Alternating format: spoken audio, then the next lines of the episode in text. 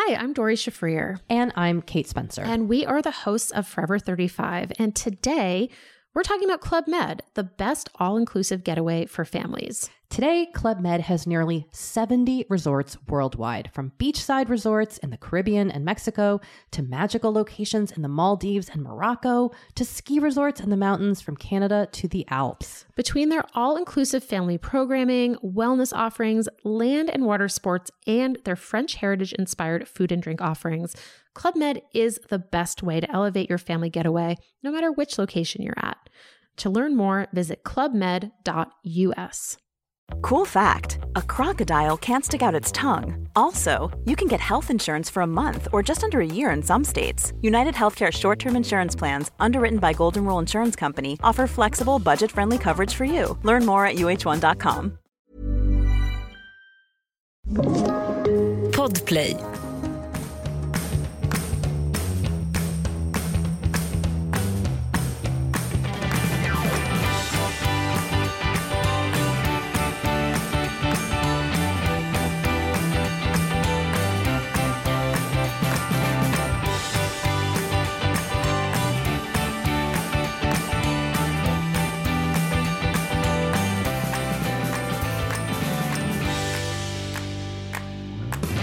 Jag tyckte det var så jävla roligt det där du berättade om den stora... Den stora skammen. Den stora hår, eh, hårskammen. Ja, men verkligen. Det hände ju en otroligt komisk grej i helgen. För att jag... Eh, jag är ju en sån som vaxar snippan hemma. Jag, tycker, jag har inga problem med att göra det. Det var Richards bom, bom, bom. Men det betyder också att man måste spara Nej, ut vänta, lite. Vänta, vänta, nu måste stanna med säga. Du har inga situationstecken problem med att göra det. Vem har haft ett problem med att göra det? Nej men det är många som går på salong och vaxar snippan. Ja, för- jaha, för att jag det gör ont. Jo, jag fattar, men du du, du har så hög smärtgräns. Exakt. Din lilla rivkatta. Du Aj, aj, aj. Aj, aj, aj. Står jag nu? Aj, aj, aj. Fan, det skulle jag aldrig kunna göra. Jag har aldrig gjort det. Nej men jag tycker, jag, det är Richards bom, bom, bom och sen är det klart liksom. Stolt skäggbiff. Stolt, Ja. stolt skäggvick. Men för att kunna vaxa snippan hemma så måste man ju också spara ut lite, utan att gå in på för mycket detaljer, för att kunna få bort det. För är det för kort hårväxt, då, det går det ju inte. Så det har ju sett ut som trollemor där nere nu. Är det en halv centimeter trollemor för dig? eh, ja, en halv till, till en full skulle jag säga. Oj då. Hojsan svojsan. Stolt trollemor. Stolt trollemor sitter här bredvid. Hur som helst. Så Richard fyller bom, bom, bom. Allt åker av. Allt åker av. Hamnar i papperskorgen bland vaxpapperna där. Inte så mycket mer med det. I, alltså, i papperskorgen i badrummet. Sen kommer Dotra hem, glad i hågen och ska stå och göra någonting inne, någon, inte vet jag vad hon håller på med, TikTok inne på toaletten. Och ska slänga någonting i papperskorgen. Ser då i chock dessa Detta kalhygge! det är dessa håriga ark, man väl säga att det är. Känns lite läskigt. Mamma! Mamma! Vad är detta? Vad är detta? Ja, vad är detta? Hur ska jag förklara det här? Så jag säger att det är min hårväxt på benen. Jag har vaxat mina ben. Men lite senare samma, eh, samma helg så hamnade jag på en tjejmiddag där vi alla, det här är- ämnet kom upp ånyo, som Hans Söderlund brukar säga. Eh, och då så insåg ju vi att vi nästan alla runt bordet hade, hade vad heter det, helvaxade kön. Och eh, varav en kvinna i sällskapet hade en landningsbana. Och den kvinnan var ju glad för sin landningsbana för alla, alla runt bordet ville ha landningsbanan varav en kvinna så här, sa så här jag, jag har ju vaxat alldeles för mycket så jag kan ju inte ens få en landningsbana längre. För när man har vaxat under så lång tid då försvinner ju håret till När sist. SAS går i konkurs, då, hur gör vi då? Hur gör vi då? Och så konstaterades det då under den här middagen att våra dot- döttrar kommer ju bli så otroligt chockade när de växer upp och det kommer hår på Pullirulli för de har ju aldrig sett sina föräldrar, eller mammor framförallt, med hår på Pullirulli. Det kommer ju vara en chock för dem. Inte för mina söner. Det är mycket naket. Ilon och jag kör mycket naket hemma. De hade lite Men alltså det är ju alltid naken. Du är väl naken med mig? Jag vet, jag är en fri själ. Men Du Ilon... kissar med dörren öppen när Joel är hemma. Alltså det är så, du vet, han får panik. Men förstår du hur mycket tid jag har sparat på att inte vara så kvinnlig? Ursäkta? Ja, men alltså, den tiden att hela tiden lock em down, stänga igen, raka muttan, raka benen. Jag har ju suttit där och typ druckit rosad och tagit Hur kan du och då vara arg på att Kreta. Mattias inte Kreta. hittar klittan? Nej, men alltså så är Jag har ju liksom en ansad pullerulli. Vad betyder ansad för dig? Jag har ju sett din lilla pullirulli en gång sticka ut genom ett, en liten lugg på pullirulli sticka ut över ett par bikinitrosor och vaja i vinden som en gotlandsrussman. Det var ju liksom inte en ansad pullirulli, det var ju glada... världskändis i Thailand. Det var glada 3-4 centimeter. Och jag så här, Och du är också så, obe, du är så icke obekväm med det. Så jag bara, Ann! Ann! Rusar fram på stranden och säger till så här. Det ligger. Din namne Thai-Ann! Han är upprörd över detta pullerullihår. Hela stranden ligger och kipar efter andan. Du, du måste höra på dig själv hur du låter. Jag hade lite så här längre pullerullihår en gång. Och nu pratar En vi... gång! Nej. Jag har sett dig naken 18 gånger. Du har väl Nej. aldrig haft kort på din rullig hår? Någon jo, gång? Jo, men jag, jag kör en liten annan faller på. Då är jag en liten plockad eh, anka. Hit och dit. Jag, liksom, jag lägger inte så stor vikt vid det. Nej men det har jag märkt. Men du kan ju inte heller vara liksom, i chocktillstånd när du liksom blir där din respektive då så här, inte hittar klittan med tanke på att det är ju för fan trollemord där nere. Nej, men om, det är jag, en om, jag, snårskog. om jag vet att det ska vankas, men, ja, men hur ofta vet man det? då shavar jag till henne. Men hon växer ut snabbt. Nej men alltså jag vet inte. Det här med... Jag, jag vet... Jag, kan är, inte- jag, jag, är, jag är avis och chockad Jag i ett. Men tror du inte att det handlar lite om så här, min punkinställning till det kvinnliga normativa?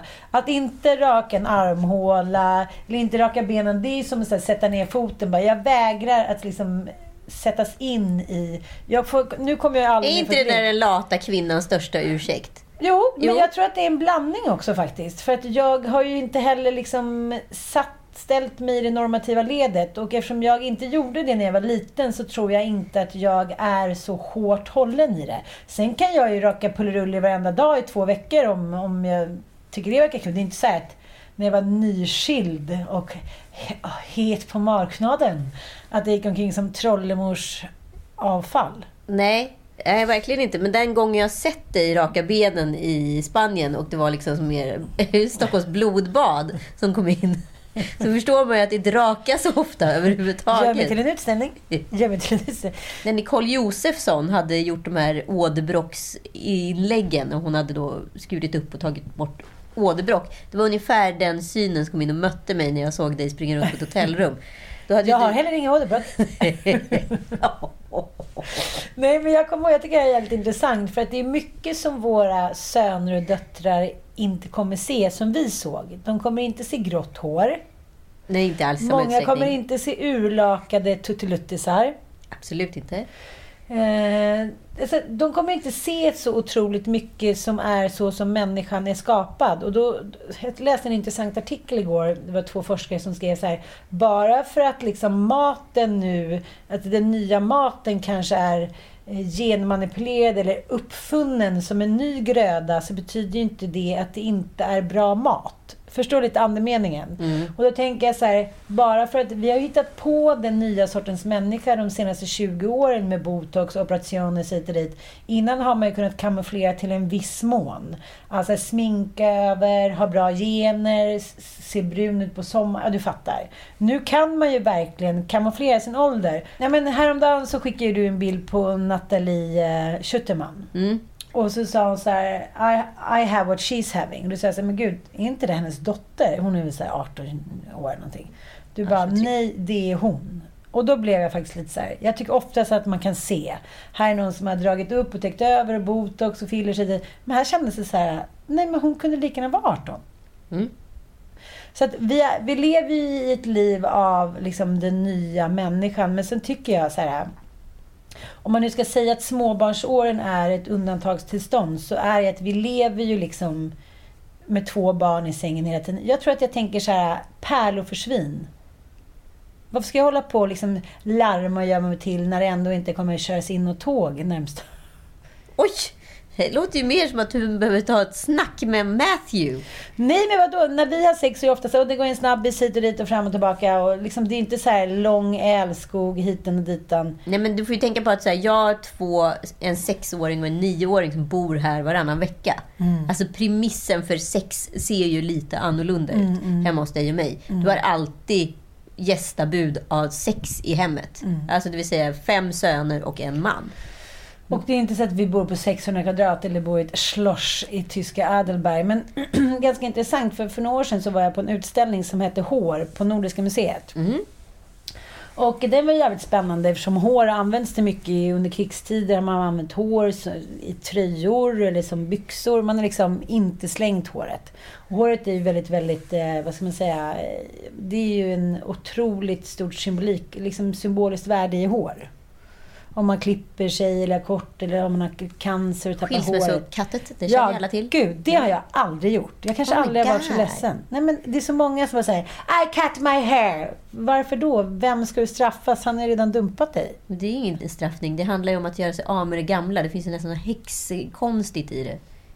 Att man bara så vill kapa av det sista. Liksom. Nu är den nya fria kvinnan. Nu börjar vi på ny kvist. Nu vänder vi blad. Liksom. Men jag tycker det var så jävla roligt när jag började dejta igen när jag tog slut med snokfarbrorn. Och eh, man, man umgicks med typ så tio år. Alla ni lyssnare där ute, Snokfarbrorn är alltså Hans Söderlunds ex. Redaktionens anmärkning. Ja, fortsätt. Varsågod. faktiskt Sanna Lundell som har myntat det. När jag tog slut med snokfarbrorn, då började jag ju dejta. Och jag, eh, ja, men jag körde nästan speeddating, fast för mig själv. Det var nya karlar i bingen, både fredag och lördag varannan vecka. Och då kände jag så här, nej men herregud, det fattar väl vem som helst att det är en generationsfråga. Men, eh, men då var det så här att alla som var liksom eh, tio år yngre var renrakade. Och alla som var tio år äldre hade i alla fall en liten bush. Ja. Och nu vill du att jag ska ha en utvärdering. Ja. Ja.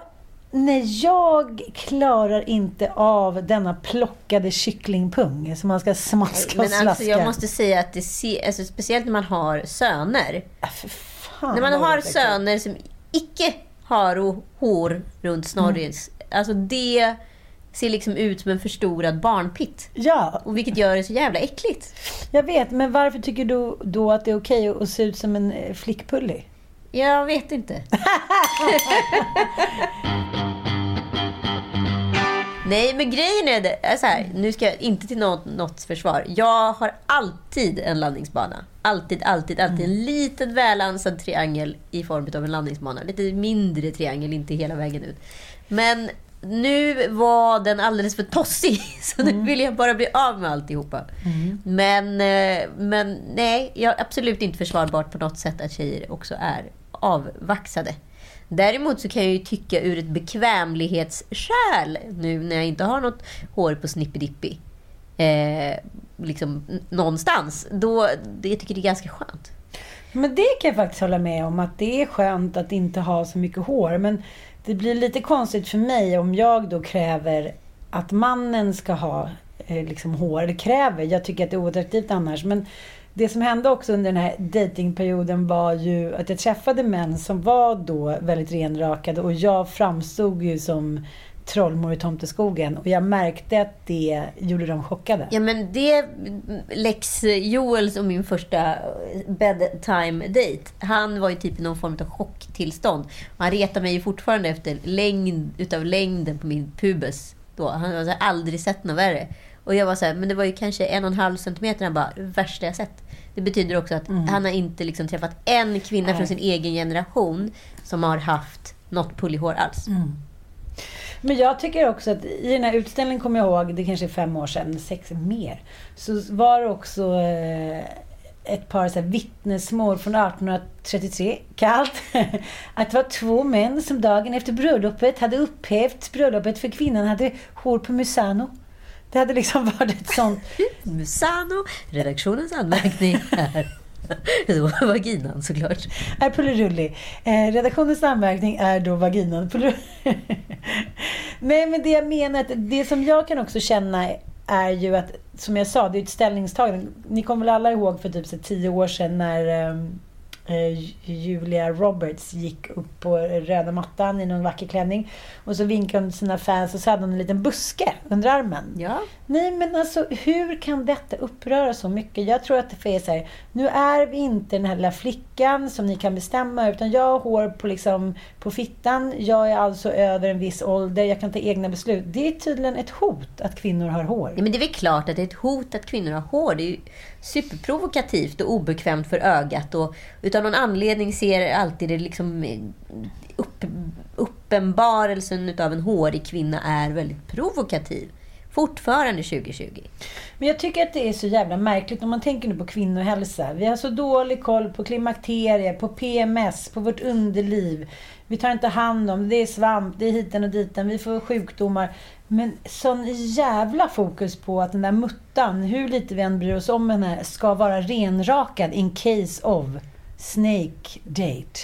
Ja, och det är ju 100% någon form av porrattribut. Men, men det finns inte bara där. Man ska inte glömma bort att hela Mellanöstern alltid vaxat. Mm. Alltid, alltid, alltid. Så jag vill inte bara säga att det är porr nation. Jag vill också säga att det finns liksom, it goes two ways. Men ur ett bekvämlighetsskäl, I love it. Ur ett etiskt perspektiv om så här, ja, vad ska vi säga, kvinnovarande, för jävligt. Mm.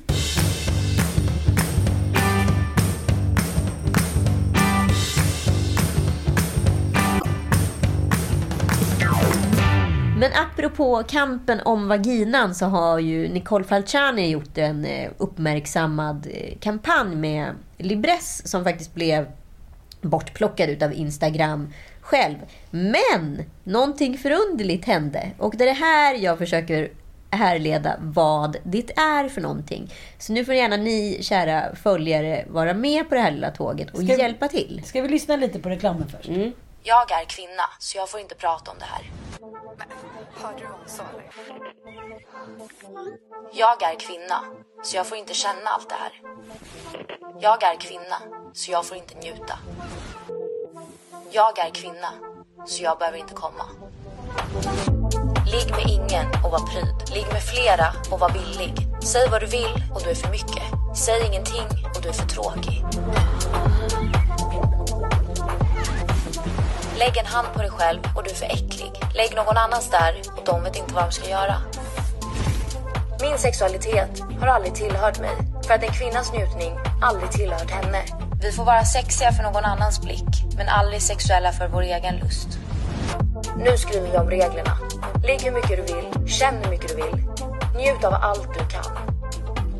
För vi är kvinnor. Och vår sexualitet är på våra villkor.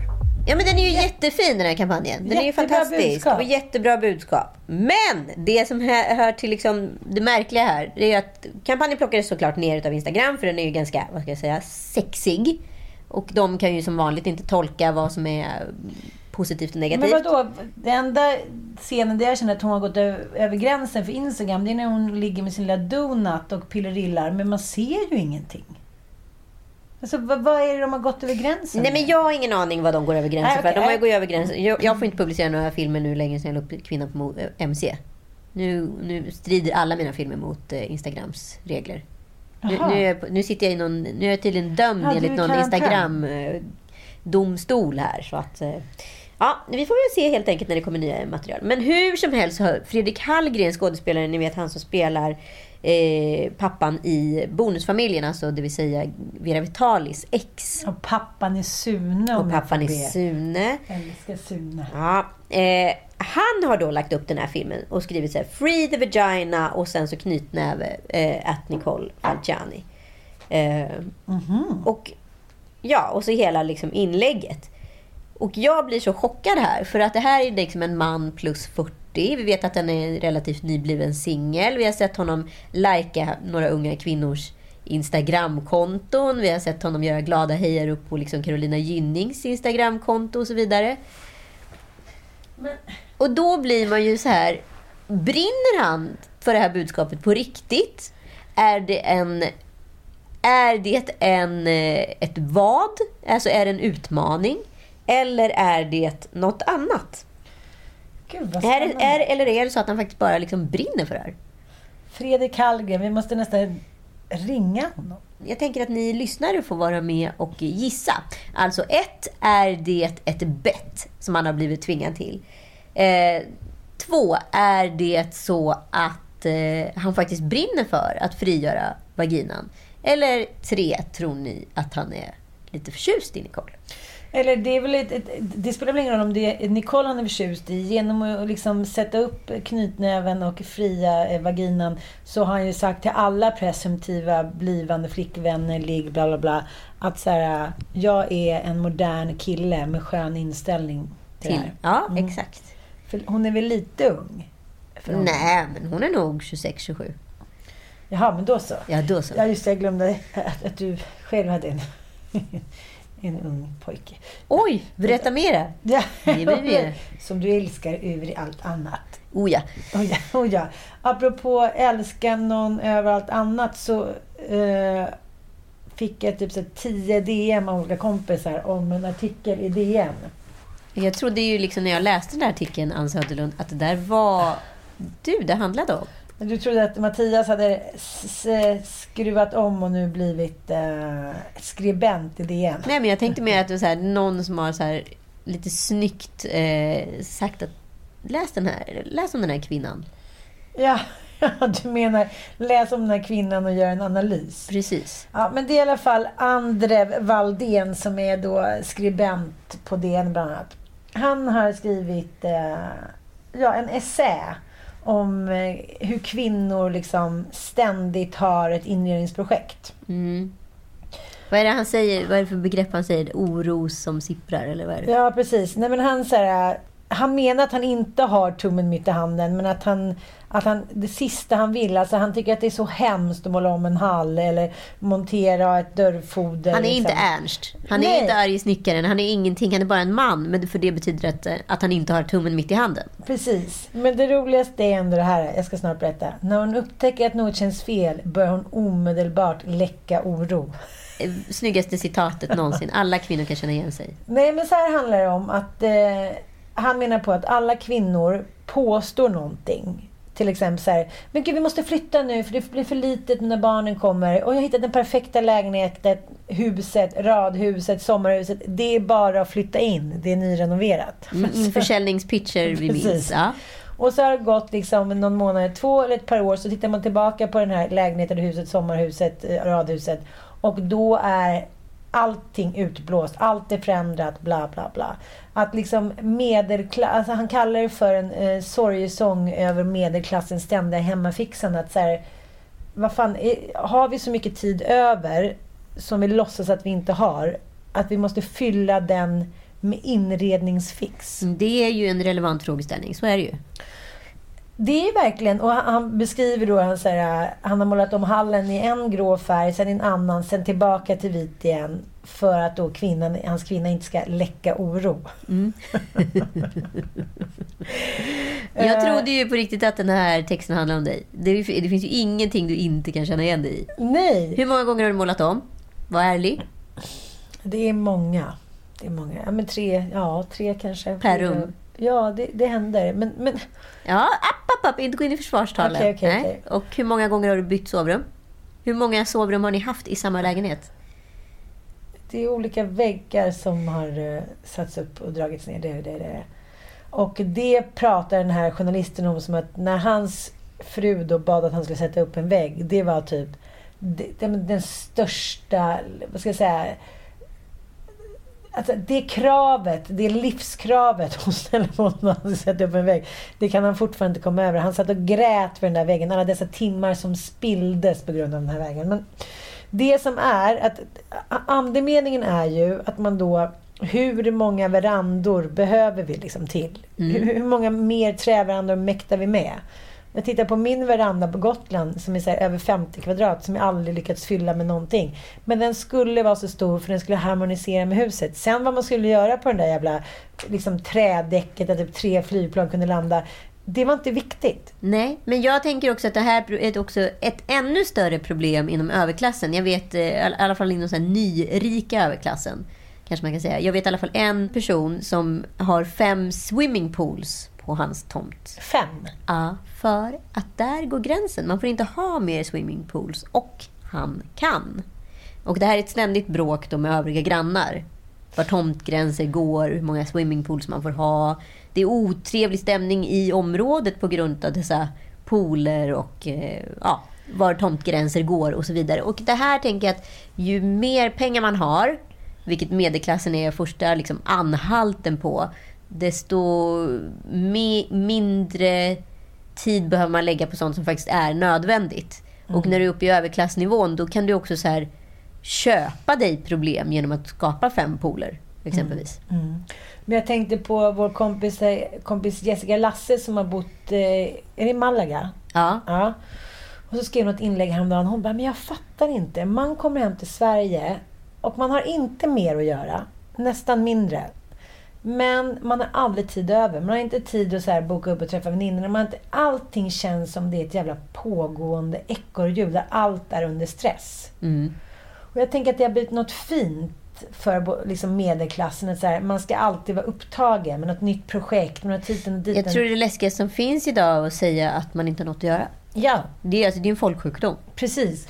För att det är liksom, det, det är så läskigt att misslyckas med det övriga livet och det här kan vi alla vara framgångsrika i. Precis. En och det- renovering kan alla vara framgångsrika i. Det är bara copy-paste från en jävla tidning.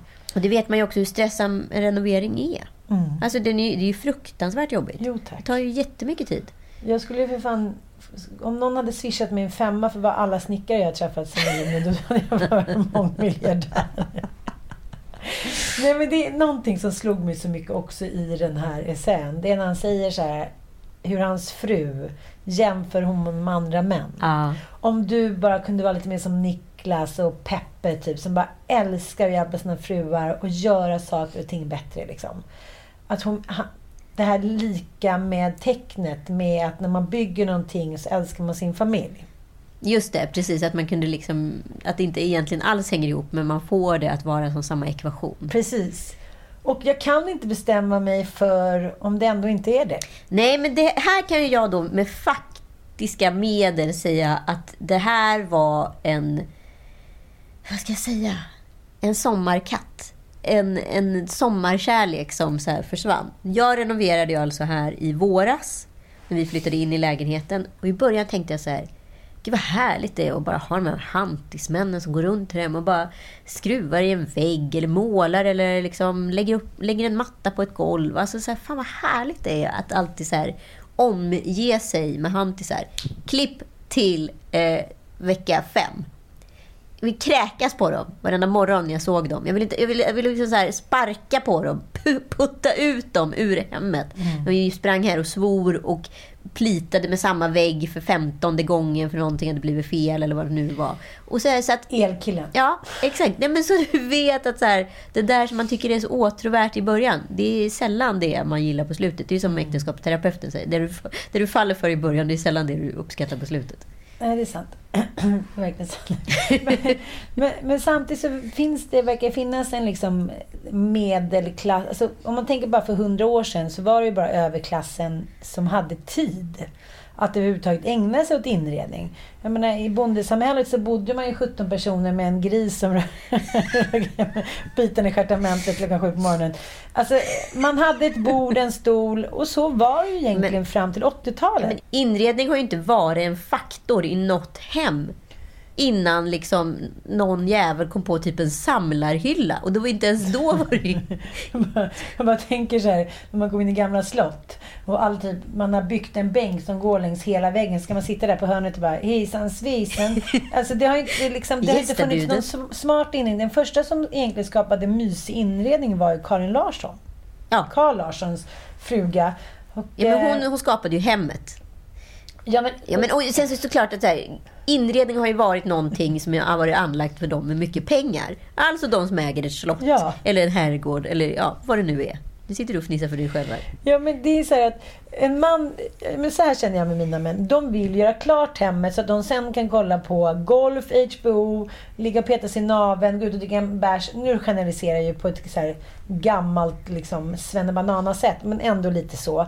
Medan vi känner att det är organiskt, de nya teckningarna ska upp. Vi vill att hemmet ska spegla Ja, nu, fick jag en sån, nu fick jag en sån epiphany. Vet du vad det handlar om? Nej. Det handlar om att vi inte ligger och håller oss i bullpulli när vi kollar på TV Mm. och är bästa kompis med den. Som din man kan vara med sin penis. Alltså, att den där handen lämnar könsorganet så många timmar som den måste göra när han går till en arbetsplats.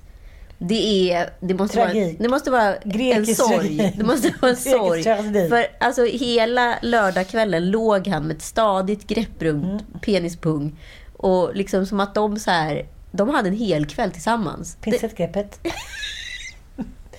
Nej, jag tror så Nej, och vi- har, så vi har- vi har ingenstans att vi lägga våra händer. Vi In, ingen- vi måste pilla med någonting. Vi håller oss inte på pattarna, vi har inte händerna i muttan. Ja, ja. Jo, men, jo, men du, vet, du ligger väl inte och håller dig själv runt brösten? Ja, men det, är alltid jag, nej, det, det är alltid någon annan som håller där. Men, men jag tror att du är någonting på spåren. Rent historiskt är det också att vi har ju, inte i jägarsamhället, men kvinnan har ju ofta suttit med och stoppat en, stoppat en korv, stoppat en snopp, stoppat en eh, socka. Det har varit pillerill med händerna. Vi känner oss oroliga när vi inte gör det. Men till syvende och sist tror jag att skulle vi bli bästa kompis med Morfitta och skulle vi så här, ha män som steppade upp så skulle vi inte vara så besatta. Jag tänker att det här är en kvinnas sista makt maktbastion i hemmet. Att om vi ser till att männen ändå håller, liksom, håller igång, då kan de inte Ligga och hålla runt Nej, kuken. då måste de släppa kuken och hamra. Ja, men tänk om vi skulle istället vända på det här åt andra hållet. Tänk om vi skulle ligga och hålla i fittan. Mm. Skulle då männen sitta och bli frustrerade och börja snickra? Då skulle köttfärsen inte vara lika god.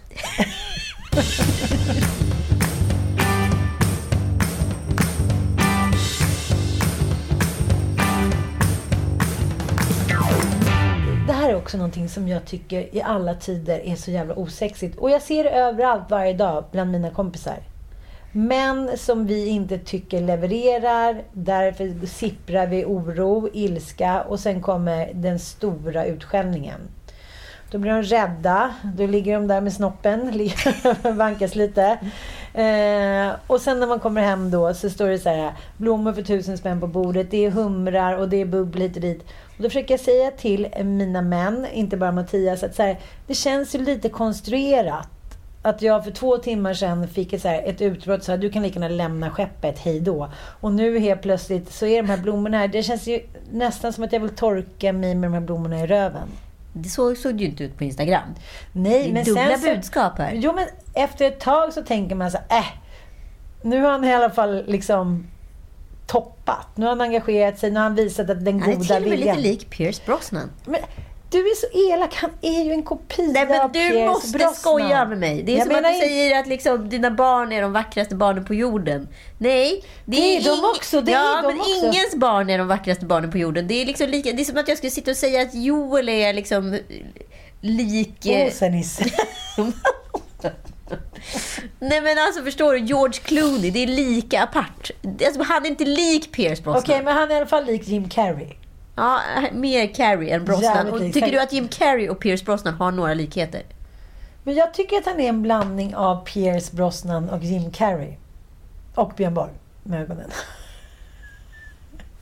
Kanske... Kärt barn har många namn. Alltså det är så roligt. Men, men kan du vara med mig där att det blir ju inte sexigt och härligt när någon säger mamma skällde ut sin pojke och sen kom han tassandes Nej, men med det är ju tydligen det enda sättet som funkar för de fattar ju ingenting. Alltså vad är det för fel?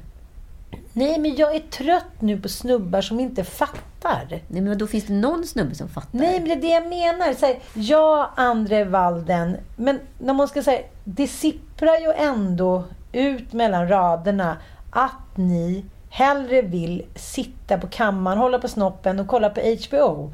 Än att ett, jobba, två, göra förbättring för er familj, tre, sätta på er fru. Det är det, nej, ni, ni är slöa för ni har er kuk. Cut your penis off och ni kommer bli piggare. Oj! Det här var... Det var Kastratsamhället ska tillbaka! I nuckorna, i nuckorna, de var flitiga, de var flitiga. Ja, nej men Ann Söderlund, jag hör vart du, vart du är någonstans. Jag är benägen att hålla med. Jag är benägen att hålla med. Men jag tänker också att så här, vi kanske gör för mycket. Är vi, bara, liksom, är vi flitiga lisor helt i onödan? Är det här kanske ett arv från Duktiga flickor-klubben snarare? Duktiga flickor-klubben som liksom var så trötta på killarna i elevrådet som inte gjorde någonting. Men de skulle få vara med och, och assistera, men de skulle inte få vara med och bestämma. Ni måste se på sommaren 85 på SVT där Lotta Telje spelar Barbro tillsammans med Mats Blomgren som spelar eh, Sixten som då är mamma till dottern Lena som spelas av Erika Bromé. Den, den trion är väldigt väl konstruerad. Mm. Och då pappa Sixten då, som kallar då Barbro för mamsen. Du vet när en kvinna har slutat upphöra vid sitt verkliga namn och blivit då mamma även till pappan i familjen, eller maken i familjen. Jag försöker väl Mattias för pappis några gånger. Det var fan.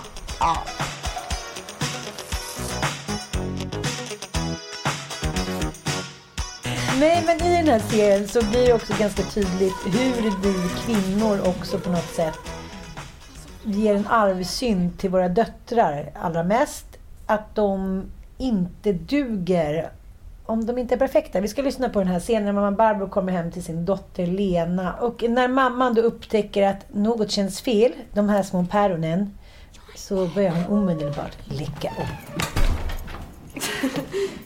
Jaha. Mm. Alltså nyckeln ska ju bara användas i nödfall, jag vet det. Men man blir ju orolig, vet. Jag har stått där nere och tutat och tutat och ingen kommer. Lena, det är tyg till uniformen. Hade inte du bråttom? Du, eh, oj vad äcklig. Du, kommer du på mötet? Slänger du min frukt? Det var ruttet. Kommer du? Nej, jag får gå på nattpasset snart så jag hinner inte. Hoppas att du hinner föna håret i alla fall. Du vet, man vet ju aldrig när man råkar träffa någon. På mentalsjukhuset. Det kan ju komma förbi en och annan läkare. Precis. Ja, eh, jag tror såklart att eh, det här är ju ett kakofoni och sammelsurium av allt möjligt. Men jag, jag tror ändå, om jag, om jag känner mig själv, att så här, det handlar om en maktbalans, tror jag. Att kvinnan är så här... Jag, jag tror mycket på det där att okej, okay, han kanske inte levererar någon annanstans, men nu får han fan jobba. Man orkar inte se dem ligga med handen på sin bästa kompis Snoppeduni och kolla på en NHL-match eller göra någonting annat. Man pallar bara inte göra det. Man kräks. Man börjar hata dem. Och med de varma orden avslutar vi veckans podd. Vi hörs ånyo nästa onsdag på samma plats och samma kanal. Ni hittar oss där man hittar andra poddar. Tack och bock och glöm inte att skriva en recension eller en kommentar i våran feed och inte bara skicka DM. Hej!